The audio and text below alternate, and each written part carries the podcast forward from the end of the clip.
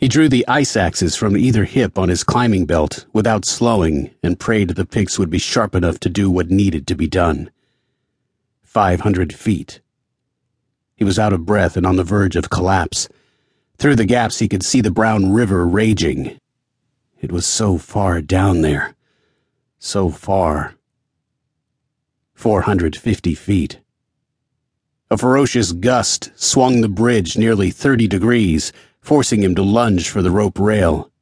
He slipped on the wet boards, fell to his knees, glanced back in time to see a shadow emerge from the shivering branches that concealed the mouth of the path.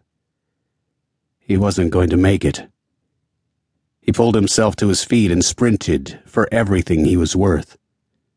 400 feet. 350. He wasn't going to make it. Taking his chances with the river wasn't an option from this height. The impact would be like landing on concrete. Even if he managed not to break his legs, he'd be swept under before he could catch his breath. Another glance back. The shadow stood silhouetted against the forest, framed by the ropes. Another shadow materialized from the trees and fell in behind the first.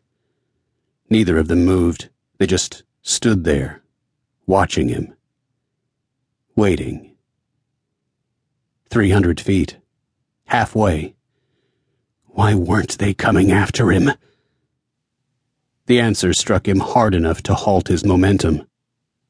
He looked up toward the other end of the bridge in time to see more shadows materialize from the underbrush and eclipse the trail.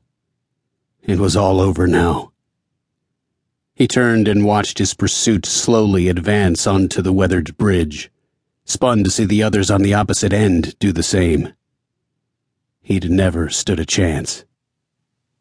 He leaned over the rope and looked down at the water speeding past far below him. The trunks of massive trees fired downstream. The troughs hid jagged boulders beneath the rising river. The wind momentarily abated and the heavy raindrops struck his shoulders like pebbles. He closed his eyes and turned his face skyward. When he lowered it again, the cold water drained from his nose and chin. He opened his eyes and appraised the black diamond cobra ice axe in his left hand. It had a reverse arched carbon fiber shaft with a four inch serrated pick on one side of the head and a hammer on the other. He adjusted his grip on the rubberized handle, at the end of which a bungee cord connected it to a carabiner hooked to his belt. Hefted its weight less than two pounds, looked at its twin in his right fist. If this was the end, then he would at least go down swinging. He raised the ice axes high and stared first one way, then the other. A flash of lightning illuminated the hunters at either end of the bridge. What are you waiting for? he shouted. The echo of his voice was swallowed by a clap of thunder and the drum roll of running feet striking the decrepit bridge from both directions at once.